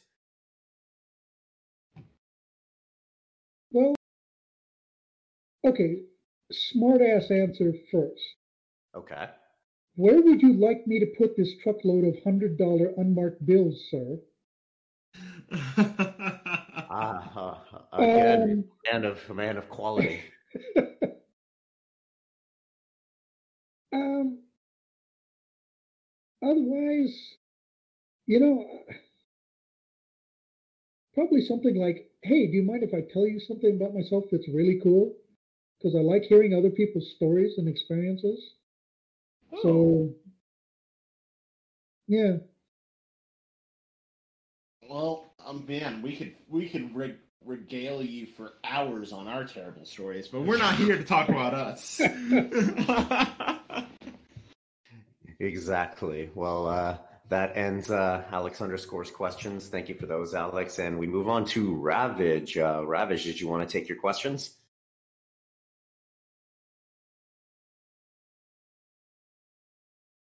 Is he dead, Jim? Rav is mute. He might have stepped away, but that's fine. No, I'm here. I think Ah. on mute. No, yeah, I'll take him. All By the way, Alex, you're a little bitch. I know you edited your questions after I posted mine, so fuck you. Wow. No, that number 10 question, I had it writ- written down as my first one, like hours ago. ah. Yes. So mean. that's evil. You're demoted, Alex.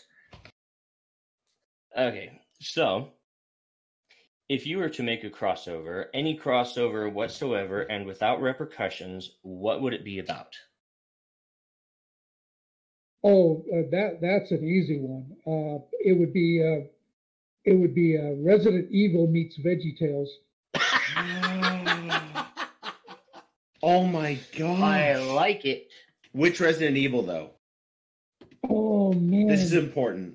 um, oh, this opinion may be unpopular because I think it would be the first one because the Oh, yeah. first one had more impact on me than any others. And I'll tell you, I I've just played halfway through Village, and it's boring. Really? Yeah, I. You get railroaded into the plot. There's not much going on. Nothing you can affect at the beginning of it, and then you wake up and oh, you're in the bad place, and there's not much to do but wander around and look at the creepy landscape and the creepy village with the dead things all over it. And, but there's not a lot to do. It's all the same, and it's been. I, I haven't played halfway through it. It's a couple of hours. But it's like, God damn it! I wish something would happen. Yeah, let stuff jump out at me and and me try and shank it. It's but nothing. It's it's weird. Um, Huh. It's beautiful. I mean, my God, the game is gorgeous, and the the creepy European dead village you're wandering through in the beginning is is just man. I, I cannot believe the quality of uh, the artist building these worlds. Um, See, that's No, they- interesting to me because I, I really enjoyed Resident Evil Seven, and I was get I was really excited for Resident Evil Eight. seven was good. I mean, they're they're all pretty good because they got that formula down. That's that's uh, you know, it's engaging from moment to moment, right? You got to solve the puzzle, you got to get through, and now oh fuck, zombies everywhere, right? It's um, the the the game designers are good at that, but this one, I'm hoping it picks up. But I actually haven't had to fight anything. It's I'm an hour into this game, and there's yeah. I'm wondering if I got a defective copy or something. I was going to re-download it from Steam or something. But yeah, it was. It's you're just wandering around looking at shit. Yeah, that sounds so weird because I just watched like uh two playthrough videos of the first what two hours, and the guy's shooting up a lot. Like he's having trouble. Wow, I wonder if there isn't something wrong with my copy or something. But it's just, yeah, I haven't run into anything. I Uh, mean, maybe it check- out. And the- Check your the difficulty settings. dead. You, if you have it on um, reporter mode, i.e. easy, you Oh, might God, have no. problems. Was there a No. day one patch that you missed? You know, that may be it. I'm going to give it a second chance because I really like the series. Uh, and I've got it on standard. So, Mm. I mean, I'm so Hmm. fucking old I can't do God tier anymore because I just, Oh yeah. I just get blitzed. Um, yeah, it may be something. It, it may be a.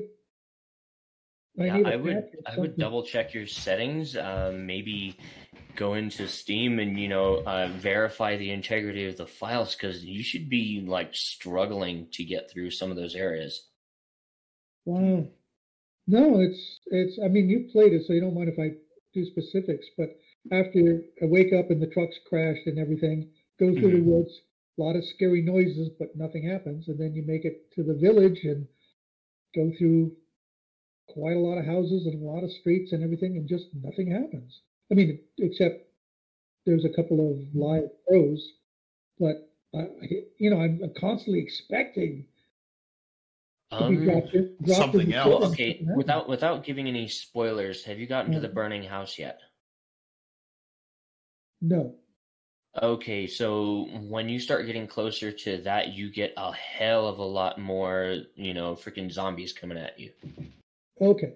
Well, like I said, so far I have none. So uh, Right. yeah, I Yeah. will. Um, yeah, I'll I'll give it until the burning house, and if I don't run into stuff by then, it's like okay, something's wrong. Mm. Yeah. Welcome to Barcast Technical Support. Well, no, this is actually good information for me to know because over on Screaming Closet, I'm probably gonna play RE8 soon. So this is this is valuable for me. Mm. I'm selfish. All right, but Alrighty. So with all of that, uh, we're gonna go into the weirder questions I've got for you now. Have you ever released a foot fetish, i.e., porn video, porn video where you, uh, w- fuck me, I can't talk. Have you ever released a foot fetish porn video where and where and where can your fans find it? Okay, I, I don't know who asked this question, but but dude, dude, real talk here. You really have to consider the odds of that actually happening before you ask questions like that. Okay. Um, you know, unless you're just giving us a, a back end uh, reveal of your own um, interests. yes. No, the whole idea is to see how uncomfortable I can make you. Oh, okay. Yeah. Good luck.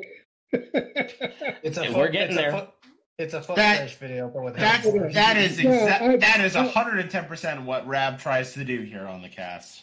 okay, I got you. Um, well, go ahead, man. Do your worst. All right. Do you write gore clop, i.e., snuffles, because it's cuter for ponies? No, uh, no, not really. I have, I have had a few scenes that have, well, not gore. I don't wallow in the actual viscera and blood and stuff like that. Mm. Uh, but I've written ponies getting killed and and uh, wounded and stuff like that. But it, it's not something that interests me that much, so I don't, I don't dwell on it. Okay. All right. Uh, favorite MILF? Oh, That's an interest. You know, I. Tarkin. Oh my gosh. um. Yeah, I, I mean, Singing fish. have you have you seen Jar Jar Binks' mom? I I mean, I have not. I, I have actually. think about it. Excuse me. Oh man, man. There's there's an actual Star Wars comic where Jar Jar's stranded on his planet with his parents, and his dad tries to kill him the entire comic. You're, you're shitting me. Oh god. No, I just imagine his mom has these nice big, soft, Tracts of wonderful eye stalks there. no, no, no. Seriously, man. A lot of potential uh, motor motorboating action there. Yeah, just just think about that one. for a while. all, all, all I'm imagining is Boss Nass going. oh, why would you do this? Oh Jesus! I'm Christ. so angry. Oh, okay. All right. Um, favorite non-pony. Uh, non-pony in the series. hmm Oh, man. Well, it's probably Spike, just because he's around uh, that much. But my favorite, man. No, I'm going to change my answer. Chrysalis. Ooh, nice choice. not quite a pony. So uh, yeah, I think she's a fascinating character and was really, although her later characterization was was actually pretty damn fun. I Mm. think she was wasted. Um, I feel that. well, not wasted. I think her potential wasn't fulfilled. But uh, yeah, definitely Chrissy. She's she's wonderful. Mm. All right. Well, to turn this segue around, if bats are the superior pony, how many Anons must we suck dry? All one. All of them? Is that what I heard? All but one. All but All one. but Why? All Why one. all but one? Why all but one? Uh, because it's a classic answer. You ever hear the question, how many angels can dance on the head of a pin? I've Uh, never heard that. Oh, really? Uh, Yeah. When when you bring up theology, it often comes up because it is a question. Well, this is important. How many angels can dance on the head of a pin? And the answer, the official answer for which you could be uh, burned at the stake if you didn't admit that this was correct, was all but one. Interesting. Yeah, the Middle Ages was a great, fascinating time. So I'm stealing from them. And that's my answer. Final answer. all right. Why is Spike the worst and everyone that likes him wrong? I just got done saying that he was uh, the best. Well, um, he he can be just a right little shit at times. You're not wrong. Uh, no. And um, uh, his, there are times that, yeah, you do want to throw him into a wood chipper, but if you don't have somebody on the bottom rung, then, you know, the people further up the ladder, the next one up the ladder gets to be the butt of everything. So Spike serves a necessary function. Let's put it Hmm. that. So he's everybody's favorite puppy to kick. Got it. Uh, Yeah, unfortunately, uh, he does have one very good quality is that he usually, and of course he's being written by committee, so it's hard to say he has any definite quality, but he is usually very, very faithful to Twilight, Mm. even when he completely fucks up. Um, so he does have his good qualities. All right. Hi, Kitty. Go away. Go away. Go, go, go. Go away. Professional. Sorry. The podcast. Right? uh, if you could start an interstellar war between any two factions, uh, who would they be and why? I hope this isn't a 40k question because I No, I- it's it's not non it's familiar. non-specific. Okay.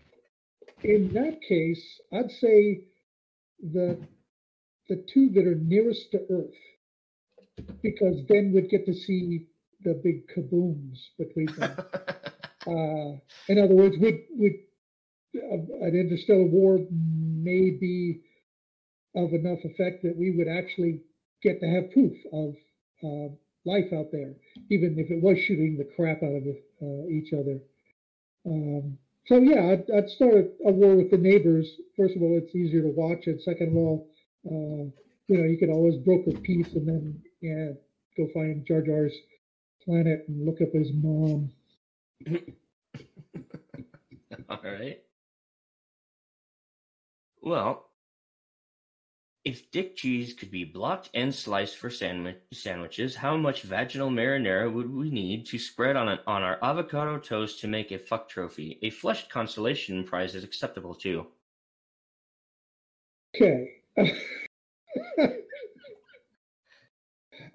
I mean, traditionally, it's two ounces, but you know, most recipes were written by Midwesterners who are adverse to spices. So I'd say go ahead, use like four or five ounces.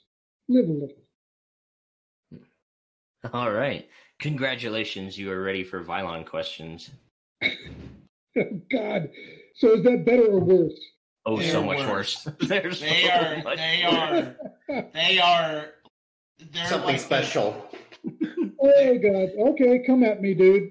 Oh, okay. If we have extra time, we'll we'll bring out we'll bring out a Vylon question or two. Bring out the artillery.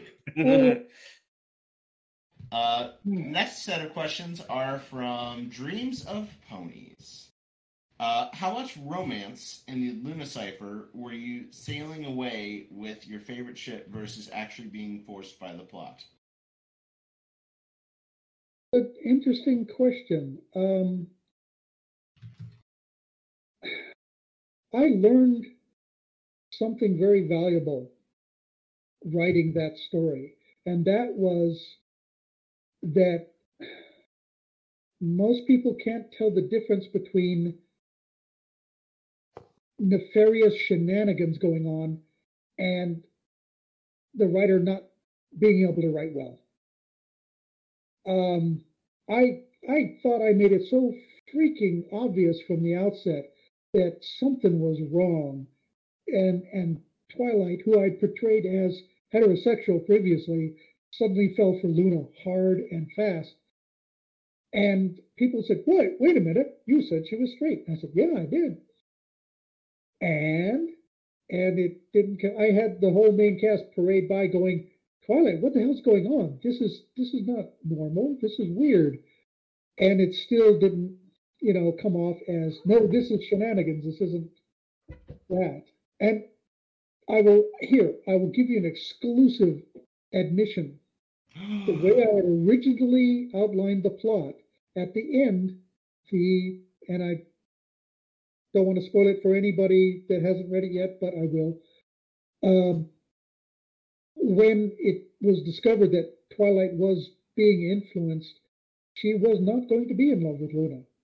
And there was going to be a very tragic and tearful breakup and, and somehow a reconciliation between them as friends uh, when it was discovered that something that Luna very much wanted wasn't something that Twilight could reciprocate.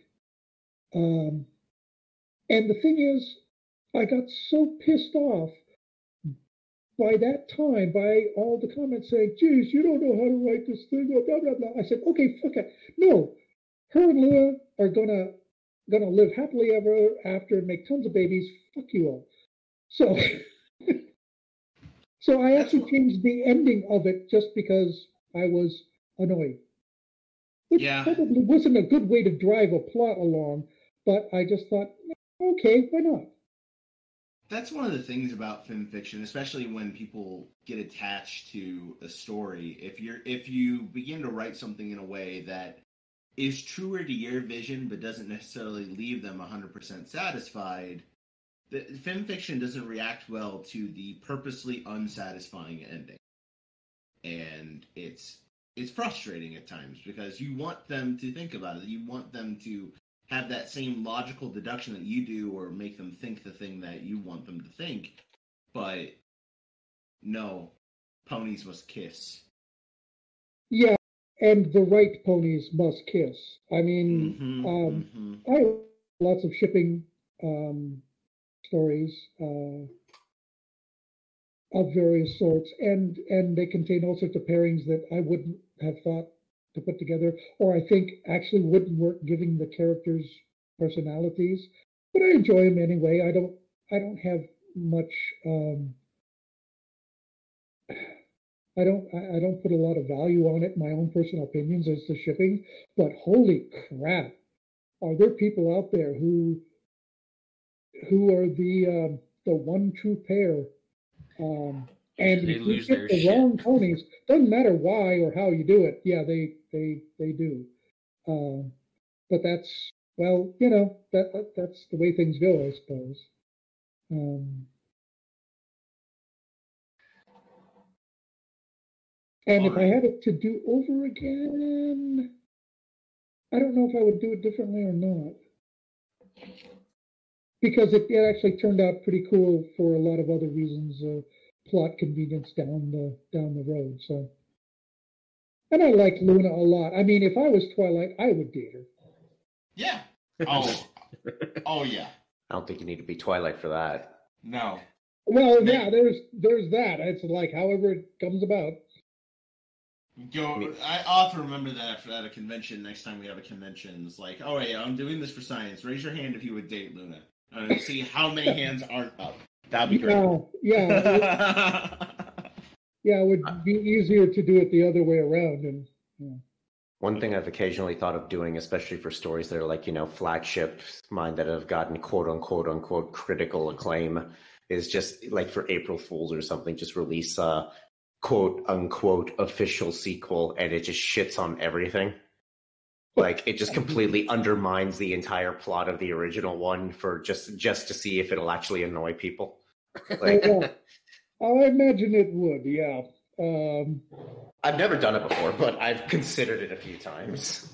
I mean, Uh, well, if you want to see what'll happen, just look at the backlash of any writer who's ever released, like pre-released a bad ending, and I can't remember the guy's name anymore.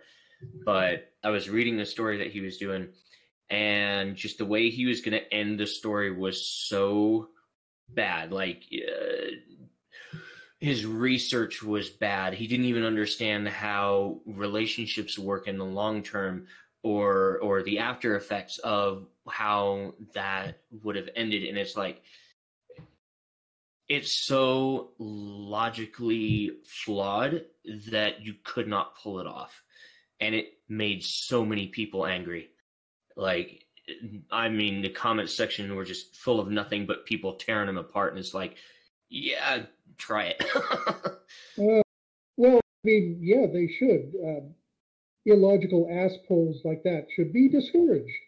Um, Well, I don't know. There's no right way to just to describe it. Basically, the character was given a choice between going back to Earth or staying, and if he'd gone back to Earth, that was the most irresponsible thing he could have done because of the situation that he was in. And it's like normal people with a functioning brain think about what'll happen, you know, under different circumstances. And I guess the writer was just he was tired of the story and he just wanted to end it as quickly as possible. And he just he picked the worst possible way to because he gave he was giving up on writing, so he just said this is what's going to happen on the end, right? And he just he picked the worst possible plot point that he could have.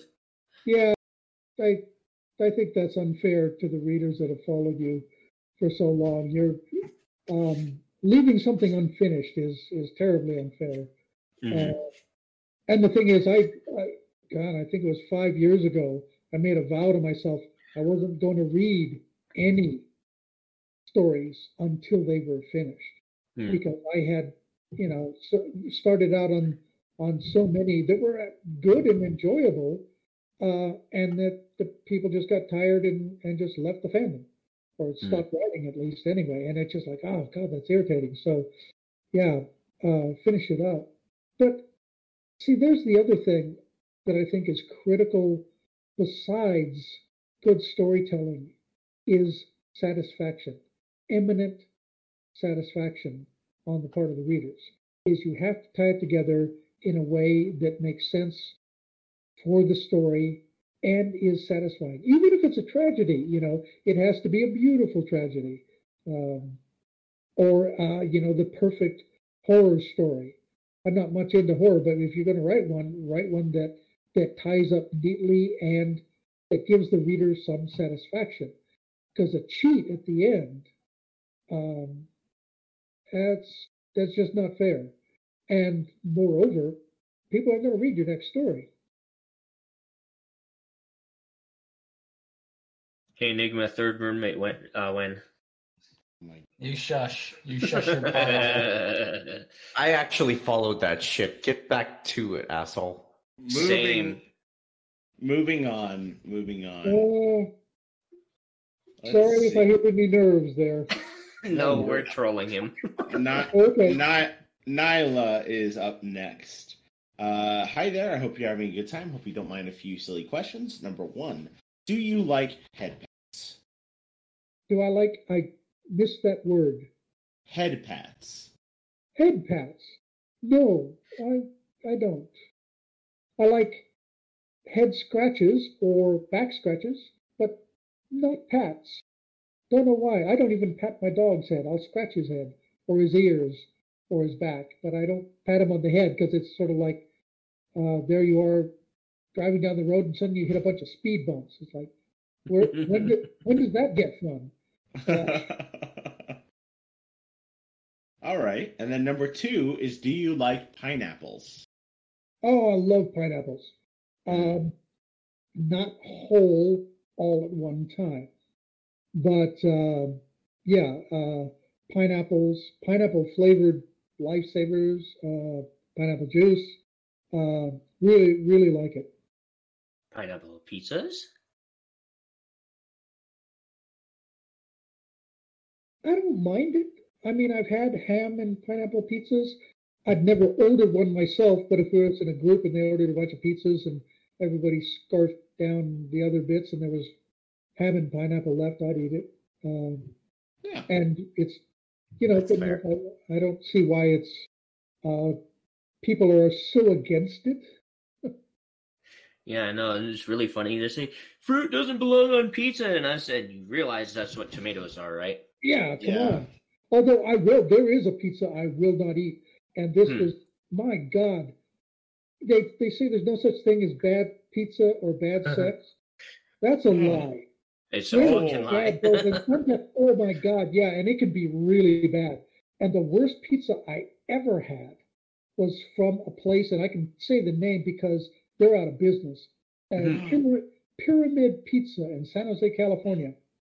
And they had a south of the border pizza. oh, Oh, no. no. oh no. God! And No, no, no, they, no, no. they used refried beans instead of tomato sauce. And you think about it, bread, refried beans, and cheese, well, that's kind of Mexican. That's not bad. Yeah. But, Milk, you sent me this, you son of a bitch. but they put jalapenos on it. Mm. Oh. And I don't know what happened in the process of making the pizza, but and I grew up on the God, I grew up on the Mexican border. I, I I can eat anything from Mexico. Don't break a sweat. But this pizza was the hottest thing I've ever put in my mouth. Mm. And oh, wow. and baking the refried beans in a pizza oven caused them to become gritty. So it was no. it was ridiculously hot and like somebody had put sand in the beans. Oh, nasty. no. incredibly nasty. So yeah, I will bad say pizza. I've had a similar experience with Domino's. And I'll tell everybody out there do not order the hamburger pizza. Do not order the taco pizza. They are fucking disgusting. I don't know what the hell they did to it, but they've got this taste. And it doesn't taste like anything in particular. It tastes like this fucking pizza, whatever it's supposed to be. And it is, Wow. oh my god, it is bad. I cannot describe the flavor because I've never had it anywhere else. It's like, Tacos, yeah.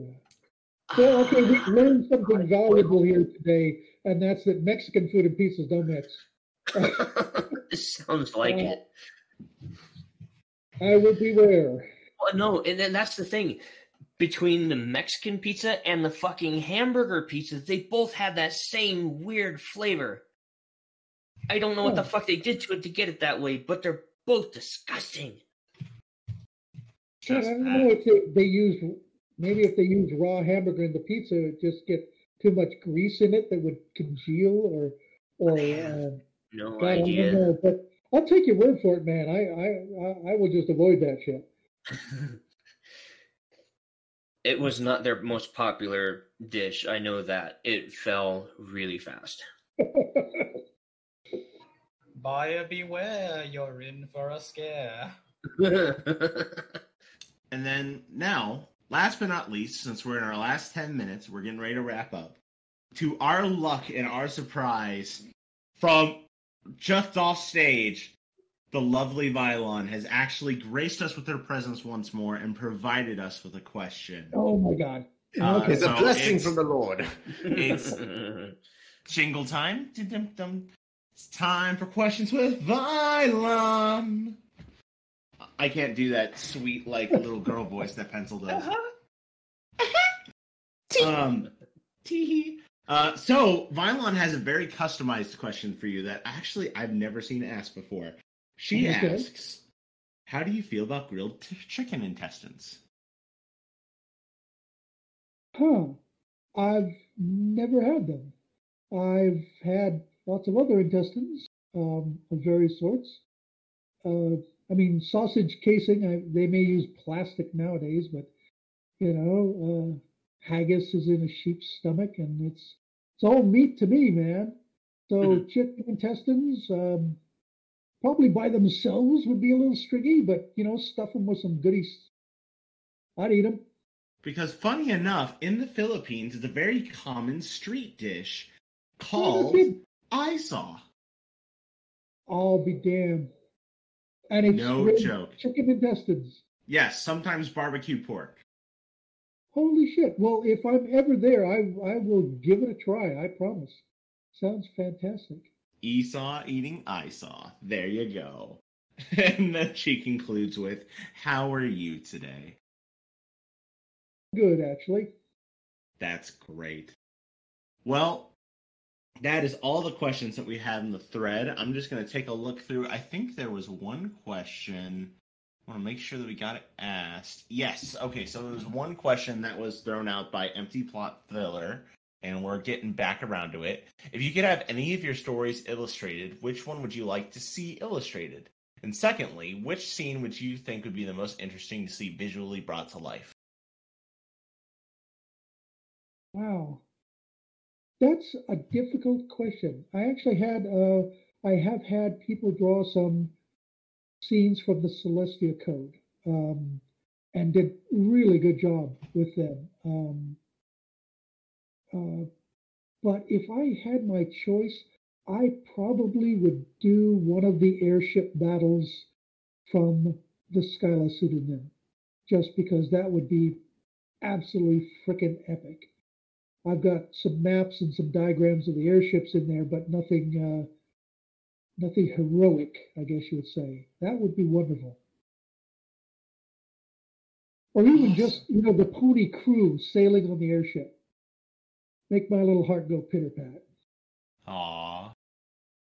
Gotta love when you get like fan, you know, gifts based on your creations. It it really kind of makes it makes your week at the very least. Oh, it, it really does. Um, you know, I get somebody writing, oh, gee, I did this drawing and it's not very good. And then take a look at it and I look at it and go, oh man, that is awesome. thank you so much. You know, I've um, gee sparked a, a, a picture of uh, Ale, the Kieran from my stories. Just you know, sent it to me. Oh yeah, I like to draw, and it was just it was beautiful and really on model and and everything. And yeah, it really does make my day. Hell, it makes my week. Aww. But speaking of week, we only have so much time, and our time today is drawing to a close. Iisaw, I cannot thank you enough for taking the time out of your schedule to talk to us. It was really, genuinely a pleasure. oh, it was my pleasure. I had a blast, guys. With that said, though, if someone catches this on syndication and and has this moment, it's like, darn, I really wish I could have gotten something in there. Is there a way that someone can send you questions or or send you a private message? What's the best way to get in touch with you? Best way is FimFic. Yeah, uh, Iisaw on FimFic. Just PM me. I I respond to anybody that uh, that writes, unless it's well, you know, the obvious exceptions. But uh, yeah, just just just send me a message. Be happy to talk with you. Wonderful. Now, with that said, Milk, you know I ask you this every week. Last week you weren't prepared. This, what are we doing next week? Fuck you, we're doing a birthday. Or wait, yes, We're that's it. doing a birthday. Yeah, it's a Whose birthday. birthday is it next week? It's it's it's um shit, I didn't study for the test. I think it's Flam's birthday. No, it couldn't be. It's not allowed to be his birthday. Oh shit, is it? Oh fuck. you're right. Maybe. You're, you're not allowed to age. So feel free to join us next week as we do a big dumb birthday celebration for Flam. Um, with that said, thank you everyone for watching this edition of the cast. Our highest bit donator this cast was nobody. Big sad face. Oh no. Uh, but that's fine. That's why we have a Patreon. Uh, your bartenders for this evening have been Raph, What? Enigma, Scree. Flammenwerfer, Hey, LMAO. Milk, Banana. our amazing guest Iisaw. Thanks a bunch, guys. And my name's Flutter Priest. See you next week, where we're gonna sing at Flam. Oh, on Dragon Ball Z. Dragon, dragon, what dragon? I made this oh, joke